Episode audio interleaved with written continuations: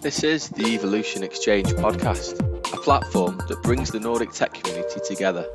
My name is Sean Hughes. I connect businesses with freelance tech solutions, and I'm your host. So, welcome to another installment of the Evolution Exchange podcast. Today I'm joined by Damian Knežević, Michaela Larson, Martin Atley, and Frederick Wallenius to discuss how organisations can create a culture that supports a healthy work life balance. Before we delve deeper into the topic, let's work our way around the room with some introductions. Damian, would you like to kick us off? Yeah, sure. Hey guys, uh, thanks for having me. My name is Damian Knežević. I am the design domain lead for Samsung, a, a consultancy based here in, in Stockholm, Sweden. And we work towards to, towards tech and product mainly mainly in Stockholm and in Sweden, but also towards the US with like companies like Klarna and Spotify and so on. Uh, and we actually have a very strong focus around specifically work-life balance, uh, where we try to give a lot of autonomy and, and kind of empower our employees to uh, to customize and design their working experience to kind of better suit their life situation. Uh, and but our kind of primary goal and focus is around self leadership, where we uh, where we kind of give uh, our employees the tools to identify and gain insights about what needs they have in both the personal aspects and in the in the professional aspect. So we can help kind of facilitate and enable those needs. Uh, me personally i have a engineering background started as kind of a full stack went into front end development and slowly transitioned into design. And yeah most recently i worked with with klarna as a design director working within the purchase experience domain and today i'm working with Samsung, contracting with uh, towards Spotify, which is super super fun. And yeah, on my spare time, I'm a, I'm a gamer and a food junkie, so that's my go-to activities. That's a fantastic introduction there. Great to get a good scope of, of everything you've been across and what you like doing in your spare time. Michaela, would you like to uh, go next? Yeah, I'll try to follow that up. um, Yes, I'm Michaela Larson. I'm the design lead for TV4 Media. So I work with our uh, streaming services, More and Telia Play. Uh, uh, and before that, I worked at H&M as a product designer. So I came from the advertising uh, side of things and realized during one of my classes that I was like, but I want to design stuff that are actually fun and long lasting. So then I kind of got into the product design uh, trail and have continued on that.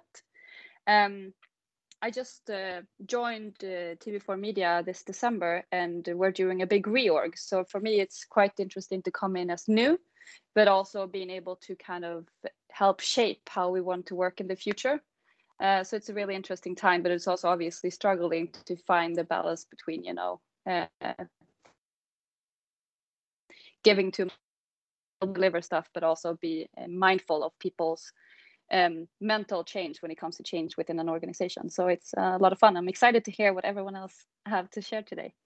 And when I don't work, I watch a lot of TV, which is obviously because I watch uh, work in streaming, um, and uh, like to pretend that I like to be outdoors at least. But that varies from time to time, I guess.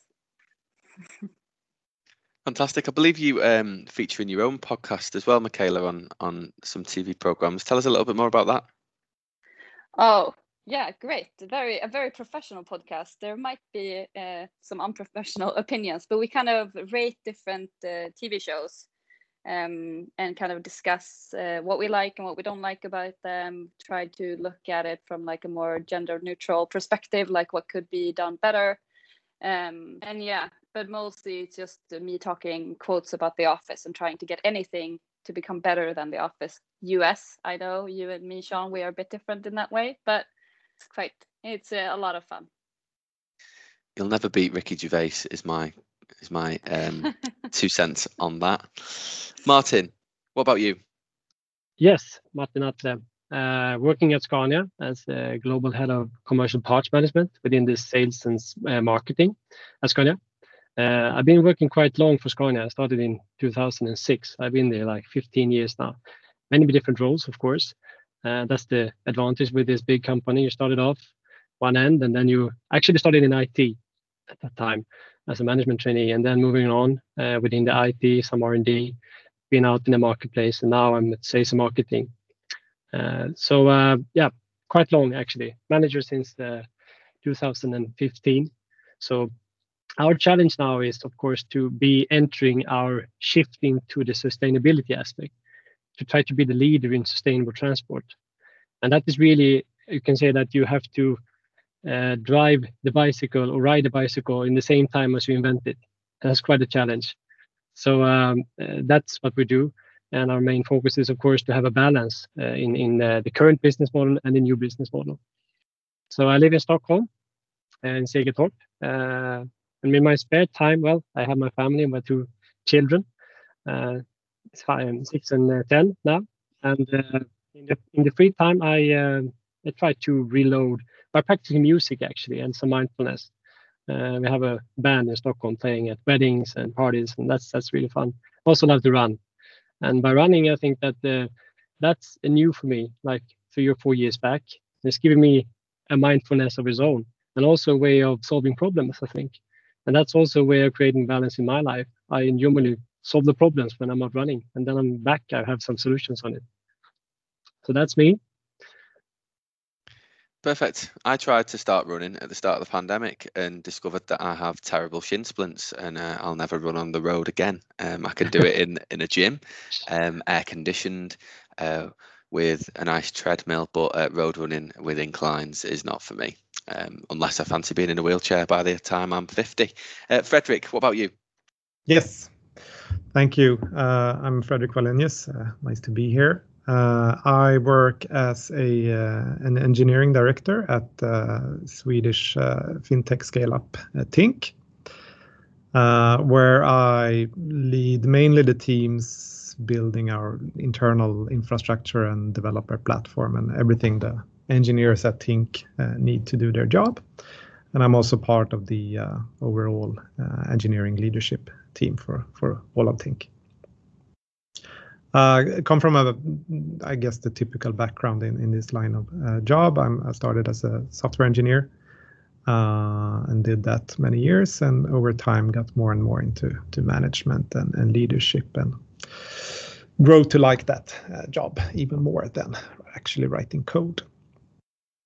Uh, before joining Tink, I spent uh, four years at Google also leading teams in in that. So both tried a really, really large company and, and, and slightly smaller setting here at, at Tink. Uh, outside of work, I I have three children, so they tend to keep me somewhat busy. Um, but other than that, seems like similar interest as the previous speakers. I also try to get out running, or at least just spend time outdoors, preferably in a in a woods somewhere. Uh, some gaming gaming as well. I used to do it a lot when younger, uh, not so much now, but now when uh, World of Warcraft started releasing retro versions and I can go back to being in 2006 again, that is keeping me somewhat busy again. So that's me. Sounds really good. And now that we've established a context uh, and a background to each of you, um, let's jump into the topic in focus today. Um, you've all come to this this recording with a question or a statement on the topic of creating a culture that supports a healthy work-life balance. As usual, I'll work around the room asking each of you to pose your question and the reasons behind it. Each of you will also have the opportunity to give your take on everyone else's situation. So let's start with uh, Damian. Sorry to pick on you. No worries. Uh, cool. Yeah. Uh, basically, so what we're seeing a lot in, in Samsung and the reason kind of why we why we started working towards that direction with, with work-life balance is we're kind of kind of starting to see the lines between between work and life kind of starting to blur, especially in tech and any product where people who have a lot of passion for what they do, they start investing that into their work. So life and work kind of overlap in some sense and get intertwined. They don't live independently from each other.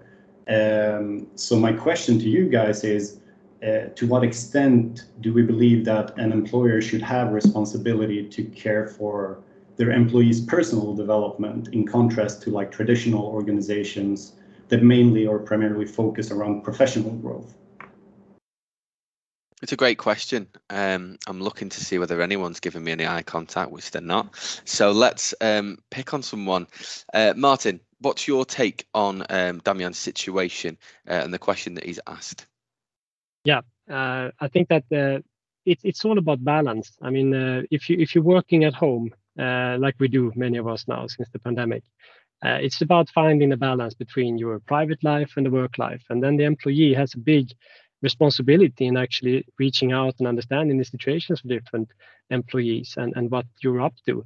And of course, I would say that it it of course is a timing issue as well and time to learn. It has been many months now that we have learned going through this hype curve. So yeah, we are home, we can be free, we can do the laundry in the same time as we're working.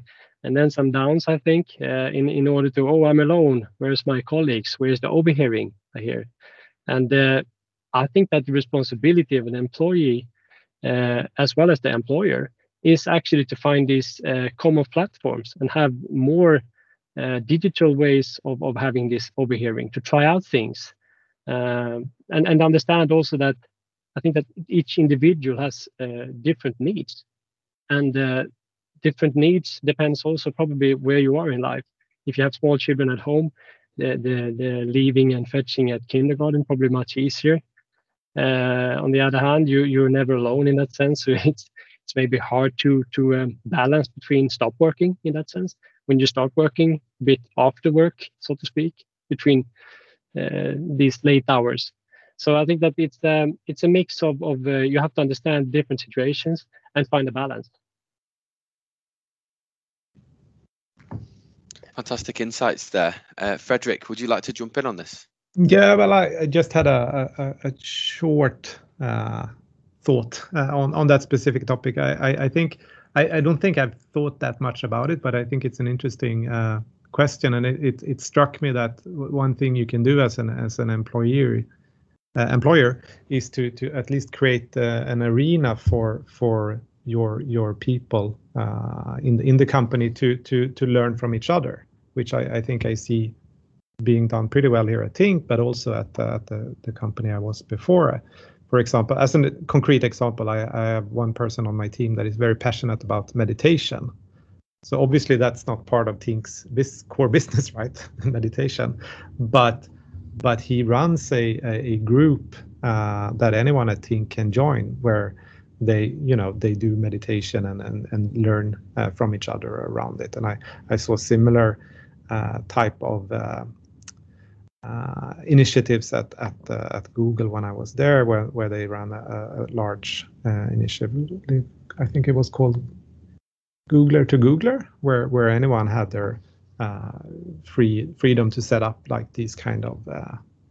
Uh, I don't want to call it work groups. That that sounds too uh, businessy, but but like groups where people can learn from each other, so to speak. So I, I, I, would put that in a in the more personal development rather than professional development. What are your thoughts, Michaela? There's been a lot of good thoughts, so I don't think I have any revolutionary, but I agree uh, about the fact that obviously personal development also feeds into the business development. So the more time you can enable for people to do, to learn something new or learn from each other or um, we're we're looking into finding like uh, one day a month where you can learn whatever you want. And it doesn't need to have anything to do with what you're doing at work. It could be you know meditating for a day. I don't know but you share it. And that also then feeds into you will also deliver better business value by giving the, your employees the time to actually build on their personal development um, so i just really think that since it's blending so much now, especially when working from home, we're super hard. You like you close your work computer and then you open your personal computer. So like the difference is so small that you need to kind of as an employee employer, I think you need to enable time for personal development even during work hours because that's not defined uh, as easily anymore. Certainly. So, so Damian, back to you then. Uh, based on the input from the rest of the guys on the panel. Um, where does that leave you? Yeah, I mean, I um, I totally share the the thoughts. I think it's uh, individual responsibility, also uh, organizational responsibility to some extent to to think about these things. Uh, me personally, I think when I project that topic onto myself, I think like, have I ever been stressed out at work due to a private situation, or have I ever been stressed out at home due to a work situation? You quickly realize like, yeah, the answer is yes. Uh, and the same, it goes not only in the negative uh, way, but also in the positive. When I'm happy, I bring that happiness over to work. So uh, during uh, maybe our late night wine tasting philosophical talks at, at uh, with with friends and and uh, colleagues, we were talking like, why is this disconnect there between work and life? Why don't we see it as as kind of one entity? And one conclusion we came up with, which I think find very interesting, is like the way we define a successful individual. Uh, if you think about a successful individual, uh, you'll usually think about somebody who's leading a very uh, successful business or working with big brands, big projects, crunching maybe long hours or delivering great results. But this doesn't necessarily mean that this individual is happy or, or content. It only kind of paints half of the picture of an individual's life. And um, it doesn't necessarily tell you the story that is this individual a loving parent or a caring spouse or a good friend or uh, or are they taking care of their physical and, and mental well-being and i think those aspects are equally important to kind of maintain outside of work to bring into work and vice versa. So i think a happy and content individual in their personal life will positively affect their work situation. And the same goes for being happy and content at work. You'll probably bring that joy over to your personal life. Uh, so yeah, I think employers should, to some extent, start caring more and more about uh, employee employees' uh, personal development, and um, and I think we're going to see like with organizations already getting praised. I know like CRISP is one of those organizations getting praised for their their work-life culture, and uh, uh, I think you see that at the bottom line. You're going to see impact with maybe a quality of work, efficiency, maybe employee retention as well within the company. But uh, then you need to take the discussion with higher ups about is this uh, a short-term strategy that is going to pay off within a couple of months, or is it like the the infinite game, is something that you have to do as kind of a long-term strategy? And I think it's within that ballpark. You need to think about the long term of the company and the long term of each individual. And maybe it's a harder sell, but I definitely think that's the direction we we should go for for sure. I think that point on um, sort of viewing work and life as one entity and how you can balance the two segues really, really nicely into Michaela's question. Um, Michaela asks about how we can manage expectations in setting clear estimations on time and effort. I think that's a, a nice way to sort of bring that in. So, Michaela, do you want to give us a bit more of a, a context and a background on your question? Yeah, well, uh, I've been in a couple of, I'm in a reorganization now. I've been at, in my previous jobs, like and when you work in this big like legacy companies it is like you in your or me in my design team like we're very aligned on like how we want to work and it's very flat. But obviously when you work for a company that has a lot of history it's also about the fact of like enabling your team to get that balance. But how do you i'm just curious to see like how can you convince or kind of explain the fact that obviously we will not work eight to eight and we cannot squeeze more things into a sprint just because we've done it before like because now we're trying to move in a different pace. And i think that's like one of the things that i've had a hard time like packaging in a way uh, to make sure that i know what my team wants but how can i then enable that from them? Because obviously we can say oh you know you should never work after five but if you have 4000 things in your to-do list you will probably stay in work after five. Um, so I just uh, it's an open question, so I have no answer, but it would be fun or interesting to hear if anyone have any insights or learnings from building on that. No, I think it's a really good question, and I'm I'm really keen to to probe all of you on this. Um, I'm going to go to Frederick first. So, Frederick, in your role as as an engineering director at Tink, um, how do you manage these expectations and and set out these estimations on timings and effort? Mm-hmm. Yeah, super good question. Super good question. I, I think, um, and and this is where we as managers play such an important role, right? Like to to some extent, it it is you know we need to protect our teams uh, a bit from from high pressure from the rest of the organization. There's a couple of things that are like if I look at it from like my my manager angle, like there's a couple of things that I, I hold truth and I, I, I think are super important. One is like there there can never be a constant pressure on a team. Like we can we can live with like peaks, right? And it's something I need to look out for. Like these people, if they understand why certain things are super important and super, super urgent, then we can have slightly higher pressure during periods, right? But, that pressure needs to go down uh, uh, ever so often, right? And that's that's very much on me, I think, to to make sure that happens. Uh, and then it's a lot about and, and maybe just stating the obvious. Sometimes it's it's a lot about making it almost overly clear to your stakeholders what you can and what you cannot deliver, right? Like it's usually that surprise element that will make things uh, blow up, right? Like if you can early say, like, here's what we're gonna do, and this is what we're gonna do, and here are three things we're not gonna be able to do in this time frame once again, probably stating the obvious, but the sooner you can give those uh, uh, messages to your to your stakeholders, uh, then that's that's the way to to uh, release some of that pressure from from the team. I might have had another third thought on that as well. Should we come back to you? Yeah, let's do that. We'll come back to Frederick. Martin, what are your thoughts on this? in Scania, we have a, a, a, way of working with this since some time that we call work balance dialogue model.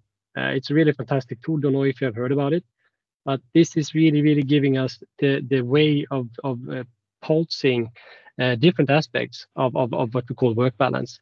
So one is manageability, as we talk about. Do we even manage uh, what is the workload of each employee? We have colors like blue is excellent, red is really, really under the ice We have to do something, and green and yellow is somewhere in between.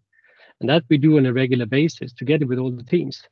It's, it has it was uh, um, uh, not mandatory, but definitely something that we we uh, took on quite early because because we thought that this was really giving us a good insight to the team or the manageability.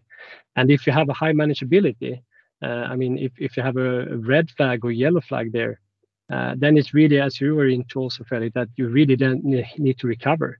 So we have recovery on the other end. It's basically a circle with uh, uh, four pie charts. So the recovery, uh, if that is okay, you can manage some workload tops as uh, within the manageability, but you cannot stay on the red forever, and definitely not over time, because then you probably have a big problem getting too stressed and maybe getting even sick. So those two work in balance in that sense. And then on the other hand, to understand what we do, to understand why we are pressuring that hard, we have the comprehensibility, that direction basically, on the one hand, and the meaningfulness. So those are also two in balance.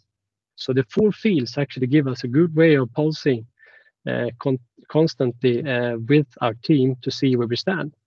And that is at least giving us not just the coloring, but also the, the actual um, uh, the, the sentences behind and the, and the discussions that we have within the teams.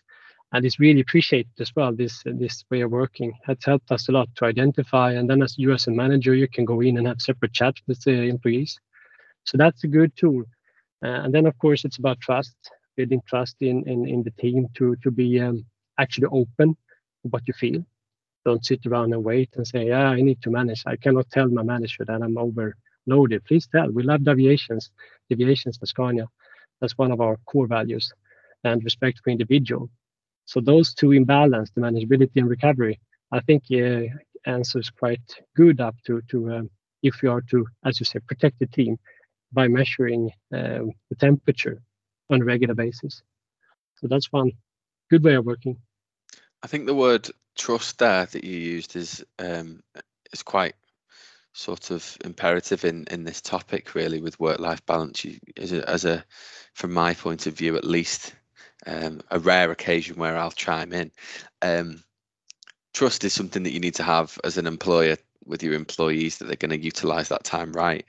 And vice versa that as an employee to your employer that they that your employer is going to essentially you're trusting them to to make best use of your time and and respect you um, as well. Damian, what do you think? Yeah, Uh, this is a great question. is it's the million dollar question, right? For any any manager, it feels like uh, been in this situation my, myself multiple times, and and maybe it's it's a biased answer because I've uh, I've maybe not experienced as many organizations, but I feel like one very uh, common occurrence where where we tend to like disconnect and manage expectations to higher ups is during reviews where where upper management have asks to the individual teams. And um, and I feel like in, in, most situations where we have these individuals like managers or PMs who are on the front line talking with with stakeholders, I've myself experienced this uh, scenario where people cannot get a little bit uh, I wouldn't use the word scared, but uh, they become yes men within the, that context where the ask from the stakeholder is kind of what you want to fulfill. Uh, but I would say the the best teams that I've been working with has been where the the team sitting with the stakeholders, what they do is when they get an ask from from a stakeholder, they get usually get a solution. That's how stakeholders want to uh, kind of exemplify a, a, a solving a problem, right? And what our job is within that room, I think, is to extrapolate that problem problem statement from the stakeholder and bring that problem statement back to the team. So once you have that problem statement, you go back to the team and you put that problem in front of the team because then you can kind of flesh out and scope out multiple directions to go with, uh, scope out estimates and uh, and potential risk and rewards with different approaches. You bring that back to your stakeholders and you say, these are the potential solutions we can go for.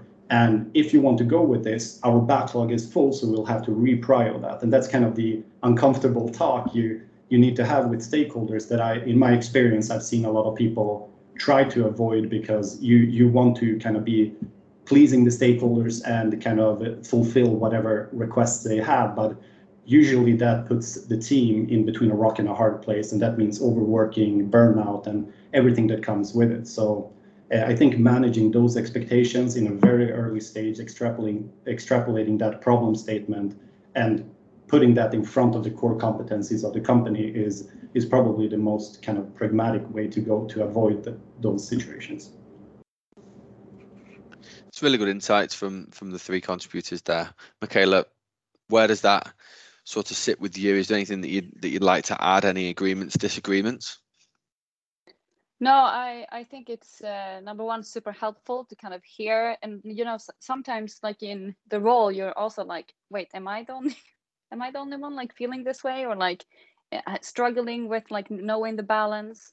Uh, but I think a lot of things that came up, like for example the trust, and I feel like one of my things is that I take care of my team. My team needs to trust me. I cannot get, go in and promise something before checking with the team because then I'm selling them out for me to to look good or just to say yes. Um, so I would definitely check in some of these like measuring uh, points uh, or processes as well, because I think it's super important. Obviously, or we all work with data, so like the more data we can collect, we can also see patterns and see where we can change. And it, it can't just it doesn't just have to be a feeling. Like it feels like we have a lot going on now. Okay, but do we or do we not?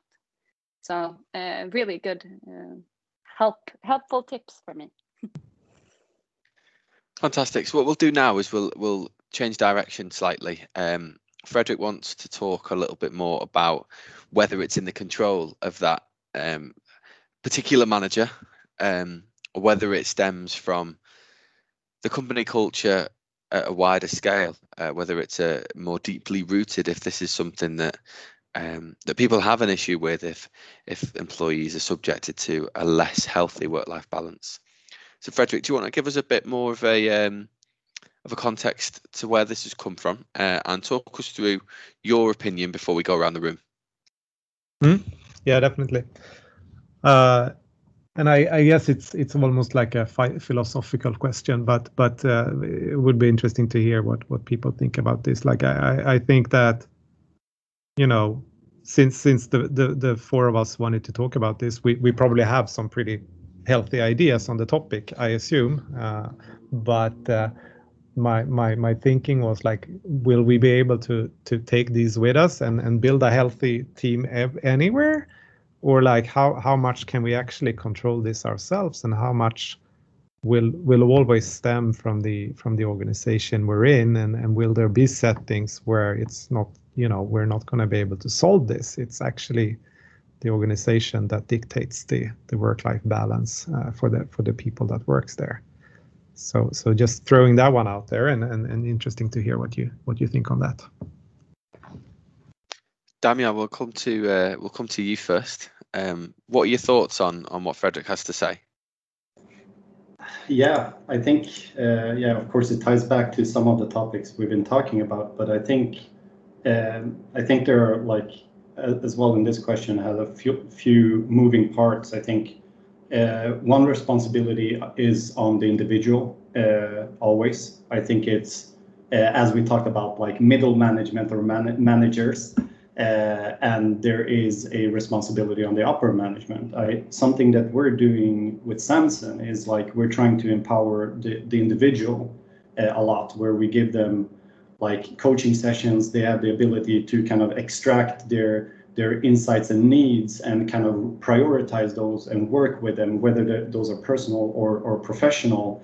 And I think uh, giving them that tooling is also going to help them, like empower them to say no to certain scenarios or understand where their ambitions are coming from to not overwork each and every task they have in their backlog. So I think like if you work with very ambitious people, which probably most of us do, uh, we we're gonna have employees who you give a small task to and they're gonna like make wonders out of it. And if you have that kind of a mindset, it's equally important to understand like where your level of good enough is as well. So I definitely think there is some responsibility on, on the individual to do that. But then when it comes to middle management, I definitely think like fending off that those big asks like crunching that crunching culture of companies being kind of that that meat shield between the team and the stakeholders is also equally important even though that that position also kind of leads to burnout because you're constantly if it's if it's a bad culture within the company you're constantly going to kind of fend off the lions from your team to to protect them. And unfortunately what what might end up happening is that that manager burns out and the team is left exposed sounds like a very very aggressive culture but you know what i mean uh, and and but even though there might be like grassroots cultural movements in any organization where uh, work-life balance might might occur, I still think that it's super important for any organization to to adopt that from the higher ups. Like any type of work-life uh, work-life culture in any organization needs to be adopted by them, because maybe this is me being very pessimistic, but uh, if we start like if the company starts like balancing the book and looking at the finances what's gonna what is going to be cut is probably the initiatives that drain drain money from the company that weren't voted for by by the higher ups. So I think that a work-life culture needs to be something that trickles down from the top uh, and needs to be adopted from the top and upper management as well. So I think there are like multiple levels of responsibility, and you can you can empower all of those levels. But eventually, to get that ingrained into the entire culture of the organization, you probably need like the the management and and all of the upper leads to to kind of step up and and talk about it openly. No, great point, um, Martin. I'm really intrigued by um, where you sit and and and what your thoughts are on organizational levels of responsibility and, and how they can be sort of influenced and controlled by different levels of management. I think, I mean, it would be very interesting now uh, looking out in the society when we have been basically forced into this pandemic. Everybody is forced to work at home. First, we started off with this two-day work that we had at Scania, for instance, and some were working three days, four days, and and then we could we're not allowed to work anymore in that sense. Uh, but we learned during this whole year how it was to work again from distance, much much higher extent and much faster than we ever expected uh, to come. So now it will be truly interesting to see how the companies react. We've seen a few examples. I saw that just recently. I think it was this morning actually. There was really chaos for the employees when some company, I think it was some kind of bank company, I'll not mention the name, uh, made, making a policy from the company saying you you're allowed to work only two days from home. I was like, what? We've been working five days and you've been getting this uh, effort out and the effect that we we now have a good balance in. And now they're forcing them back basically three days, three days uh, to be in the office. And then this old way of working comes back. And then we have to question ourselves, do we feel the trust for the employees? Will they do the work anyway? Will they find the work balance? And as we all agree, I think it's a really, really good uh, um, example of where the managers are really, really important into protect the employees, to find and trust them, but also to put really sharp requirements of what needs to be done. Because if we not put requirements of what the what we want as an outcome, how can we measure the effect? If you measure the office hours when you stamp in and stamp out, yeah, okay, that's one thing. You can sit around in office doing nothing, but you do your do your hours. That's not something we want, of course. So I think the trust again from the company, and that must come also from above some policies for big companies like ours, allowing the flexibility uh, that we have now discovered that we gain from probably much more than we lose from and to find a balance because people want to come back but they probably function much better if we take in consideration all that we have learned through this time now by being flexible for instance when when are you when are you most efficient working is it between 8 to 5 or is it maybe between 5 and 10 in the evening that you do twice as good job and the companies that actually dare to fulfill and to live that further, I think is the winners going forward. I think it's a, it's there's a couple of key themes that are um, making themselves evident here um, in this discussion. One of them being trust, one of them being adaptability, and another being flexibility. Um, times are changing, aren't they? And and we've seen over the last 12, 18 months that we can change things that are the norm um, to suit the needs of whether it be the business or or its key players. Um, so that's really interesting. Michaela, what are your thoughts? No, I agree. I think uh, I think companies need to change, and but it is a struggle. And I, and one of the things that I've seen during the pandemic, uh, which I think, and I hope that a lot of the upper management or like the people who sit with, you know, looking at the business and like how much it much it costs for people to work from home and, and all that kind of stuff like people also don't demand that much like it's not um, I think a lot of companies might be scared that, like, you know, like if we let people choose whenever they want to work, they're not going to work. That's obviously been proven to be wrong. Uh, another thing that I thought was uh, really nice was um, uh, a friend of mine. Uh, every Friday, they get a little gift card to go and buy an ice cream. It doesn't cost the company anything but like for the people who work i was like so jealous so like it also doesn't need to cost a lot of money to create a good culture just like people are not getting greedy and want all of it. They want some of it. And i also think that people want the option to choose. Most people will choose to go back to the office a couple of days a week but the option needs to be on the employees uh, and the employer could just enable that. And that i just i really hope that you can like big, big companies or like companies in general can see the value in that because then you will not lose talent. You will not obviously now people can look around for other jobs or most or like some people at least. So i just really think that to keep the motivated people motivated we you can give a little and get a lot. And i think that's like a really important thing to think of when you make these decisions about different rules after the pandemic or whatever it might be. Fantastic, Fredrik. How do you feel uh, based on on the insights that everyone's given you there, the thoughts that they've given, their opinions, and how they view um, how to no, deal with these things? Definitely, uh, really good things to to to take with me. I, I, I really like several things there, but like, like one thing that that um, that I feel strongly about uh, is, this. Um, I mean, work-life balance and having a healthy one. I mean, obviously, it doesn't mean that we will get less done. It's it's it's really all about, uh, to some extent, which was uh, Damian was in on like you know providing people with tools and, and and making them understand how to to to deal with this, and that it is also individual responsibility. I think that's super important to bring.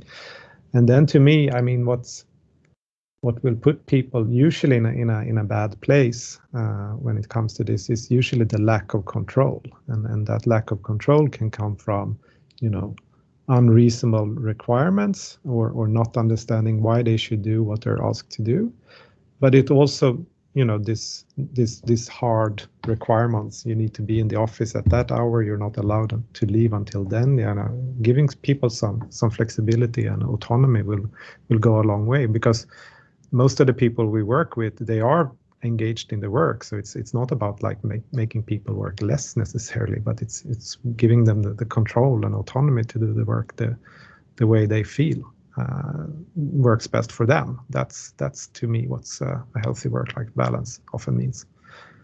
And some people i will actually have to tell tell them to work a bit less. Maybe they're too engaged in the work at times and i was like oh, i don't think this will work for you forever. So you know it's great that you're doing all this work, but sometimes you need to relax a bit as well.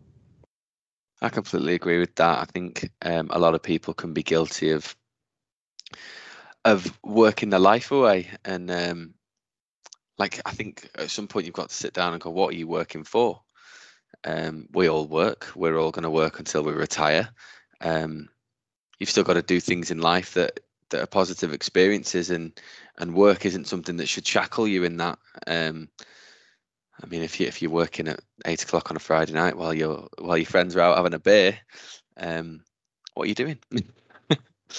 but no, uh, we'll move on to the next one. Last by last, but by no means least, easy for me to say. Um, Martin, um, more of a holistic approach and uh, quite philosophical. I was I, I enjoyed this question, uh, and when I talked to, to everyone uh, in calls prior to this uh, session, um, everyone highlighted how interesting this is. So it's as simple as in life, do we live as we teach? Martin, give us a bit of a background on that, and then we'll work our, our way around the room. Yeah, I mean, uh, we we just heard it now, uh, and and do we actually do that ourselves? You can ask. Uh, are we, especially these we as managers, I would say, we I see us as as role models uh, if we want our employees to work not too much, as you say, Felix, I think it's I'm, actually more afraid of that than than work people working too less. Uh, I'm afraid I'm working too much because it's too close to the home. And and do we do we also do it in the same way? I mean, when do we stop working? The, the, the office is like five meters away, so you can start up like five seconds and you're on to it. Uh, but when do you unplug? And and do you actually uh, live then as you teach as a manager? And do you do you follow your principles and uh, what you set up as your, your to your employees? How how do you reason about that? And uh, what's your way of because I think we all are engaged people, so we probably work a bit too much. I think. Uh, so how do we keep that level of balance in our own lives then, and and, and uh, then, as we say, learn and teach? That's my question. It's really interesting. I think uh, you made a good point there on um, on a new challenge that we're facing in the last sort of twelve or eighteen months. On um, with your home being your office, where do you draw the line? When are you?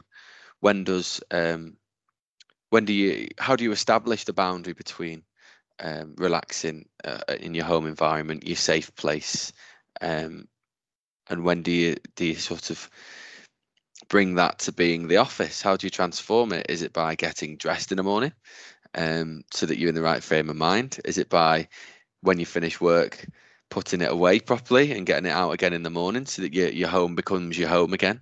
Um, I'm really interested in, in everyone's insights here. I'm going to pick on Michaela first. Go ahead. Great. I mean, getting fully dressed is a bit like when you said about like in the morning you get get up and get dressed to kind of feel the difference. I, I, I don't feel like i'm doing that maybe. But i think one of the things that i am very clear about is that i'm trying to show that um, the people in my team and i've shared oh i'm gonna head out a bit earlier today or like it's super sunny. So like all of us take 30 minutes and go out in the sun or like i think a lot of just showing you know that I'm human too. Like we're all humans and we want to go outside or maybe you sleep in one day or you know like you can you can leave a bit earlier or um, not being very stuck in those old framework yourself, which is something that I've kind of really had to practice um, the last couple of months or year. I don't even know anymore. Um, and I'm trying to a lot with empathy. Like I want all the people around me to have a good work life balance. I want them to be happy and healthy and have time to spend with their friends, especially in the pandemic. It's like, okay, there's nothing we can do. So, whatever you can do, I want you to do more of that to make you stay sane and happy and healthy. Uh, and I try to practice that on myself. So, if I feel, oh, I haven't done that much today, I would never say that to another. Per- Why would I keep saying that to me? So, like, I think just continue to reminding myself like when i feel like maybe i should send that email or maybe i should uh, look uh, at the meeting notes for tomorrow morning's meeting it's like i would never expect anyone else to do that. So why should i expect myself to do it? So i think that's where i'm trying to like find a good balance. Um and i i really think that as a manager or lead like you said like we need lead by example. Like we need to we need to really uh, almost be the the forefront of of like making it okay to take a couple of um, hours extra to like uh, catch up on something or i don't know what it means but um, just trying to be have empathy and understanding as much for me as i have for everyone else that i'm working with. I think that's my approach. Fantastic. Frederick what do you think? Um, yeah no but i, I think um, a couple of angles to that. I, I think first of all, like if if you if you are in a manager position, you you, you shouldn't underestimate how your own behaviors will uh, trickle down to your team or, or, teams if you have several of them, uh, whether we like it or not, right? Like so, I, I try to be quite conscious about that uh, in in a couple of different ways. One is that uh, I talk about these kind of things with the people reporting directly to me, who, who are mainly team leads and, and team managers, and, and, making sure like we're aligned on what what the expectations are here, and like, uh, uh, and then I, I, I try to talk to people about these kind of things in a in a larger context uh, uh, as well. I, I have personally I have one thing that that helps me because sometimes I, I forget and I work too much because I am I am engaged in my in my job. I, I think it's very fun. Uh, but but I made a deal with myself uh, at one point where I said like the time of the day where I quit working for that day, uh, whether whether it's four, five, six, seven, it depends, right? But whenever that time is, that then then I'm done. Even if I feel like oh, there's so much I need to do, like then I've decided like that day is done. Uh, so then I don't have to have this like debate in my head whether I should work another hour or not because I, I realized that is actually more draining than than doing the actual work. So uh, and then I've been talking about that, and then this fun thing happened. One evening I was actually working a bit, so I added a comment in a shared doc, and I got the response from someone like, "Hey Frederick, you're breaking your rule. You're working in the evening." so that was a that was a good sign. The message got out, I think. Uh, and then it's it's it's these little things like if i if i send an email at a, a weird hour I, I make it like o- overly clear like i'm not expecting answers to this outside of boss, business hours. I'm just happening to catch up a bit and so forth. I think that's an interesting approach in what you said just at the very end there in in establishing that um that boundary if you are happening to be addressing something later on at night because you've had a busy day and you, you're picking some things up so that you're in a good place to go again the following morning highlighting that there's no um, need for for the recipient to come back or or come in in the morning and feel as though they've um, they've let themselves down or let you down by uh, not seeing it till the morning. I think that's a really really nice way of of of keeping that that border really. And while you may be uh, breaking the border yourself um, not expecting someone else to do it um, is, is a nice way of, of looking at it. Damian what do you think on on martin's question? Yeah this one uh, opened up pandora's box i think of, of, of thoughts and questions for me. Uh, um, I think uh, I'm my own biggest hypocrite. Like I, I vouch for all of these things, and then I completely forget that I'm doing exactly what what Frederick said. Like I'm, I'm enabling the the overworking behavior, and the, people might look look to me and say, oh, he's uh, he's working a lot, so I should maybe also work a lot. And you tend to forget that. I think something that helped me a lot was. Um, I, I, think a lot of organizations have like a coach or somebody you can talk to to help you kind of uh, go through your thought process of, of work and kind of why you're very ambitious. Something that uh, that I realized through my process of actually talking to somebody who is not a friend, a not a colleague, or somebody who knows me, talking to somebody outside of of my uh, social network uh, helped me actually realize that the reason why uh, why I put in a lot of hours in work was because I valued the amount of hours I was working, not the value I outputted. And this was like an epiphany for me. Of course, it's the value that I bring during irrelevant of how many hours I work. I can, uh, as as Fredrik said, I can have this list. I can have a huge backlog of, backlog of things, and I will always chase to kind of empty that backlog. But that's never going to change. Like that's never going to end. So you kind of need to sit down and realize the value that you're bringing. Uh, the value that you're bringing is sufficient, even though you're working maybe four hours to to eight hours, and set yourself a mental limit to like I've achieved the task that I need for the day. You close your laptop, you put it away, and you spend time on the things that that matter to kind of calm calm you down or or get into another another mindset. But what I like do we do we live and learn as individuals versus organizations? I feel like we're slowly with baby steps getting there. I see like a lot of a lot of organizations adopting a better culture which is amazing to see. As i mentioned eh, a bunch of companies specifically in the us and silicon valley that are actually pushing for change in removing this crunching culture. And we're also like destigmatizing the discourse of mental health which is also a huge stepping stone in order to help people who might be suffering from stress or, or burnout and so on. Um, and, and for me, it's been very like eye-opening to to be out contracting with different companies. And as a contractor, even hear hear people say the words like life comes first, like it's it's COVID or like your parents are sick or you need to take a mental break, like life comes first. That's that's what I've heard. And and uh, credits to Spotify who have these type of managers as well who who promote this, which is amazing to hear. And this is, I think, the trust that we've been talking about as well. Hearing that from your manager, like take time off, cool down, uh, check out, and and come back like energized.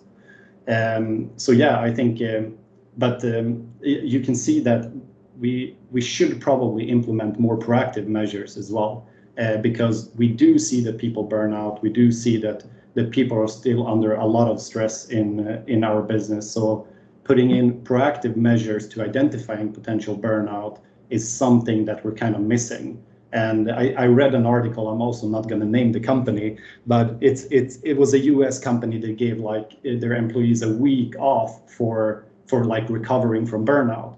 And this goes to show like if if you're giving your employees a week off to recover from burnout, then you predicted that burnout as well. Like that's you should have had measures in place to maybe have a healthier balance. Maybe as as Fredrik said, like you have the peaks and then you have the valleys, and you balance things out over a longer period of time rather than than crunching people to to a collective burnout within a company. So yeah, I um, that's um, a little bit little bit about uh, both like individual individual changes you need to do and and definitely workplace changes but i think we're actually going in the right direction for sure.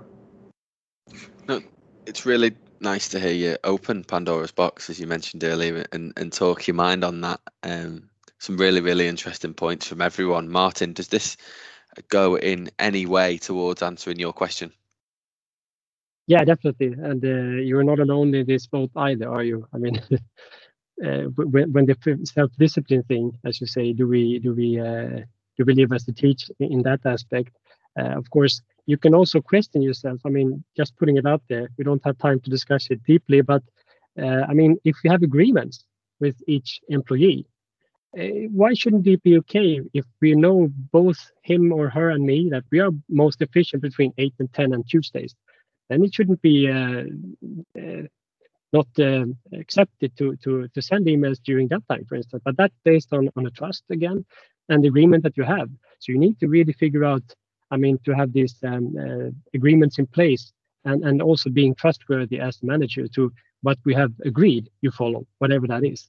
But that is not uh, necessarily between eight and five, let's just say. But then we have to have these agreements in place. The other thing I'm thinking about is the uh, being here physically at home, but maybe not present. That's also a, a pragmatic, uh, maybe problematic thing. You have kids around, you're here physically, they understand that you're there, but you're not there really.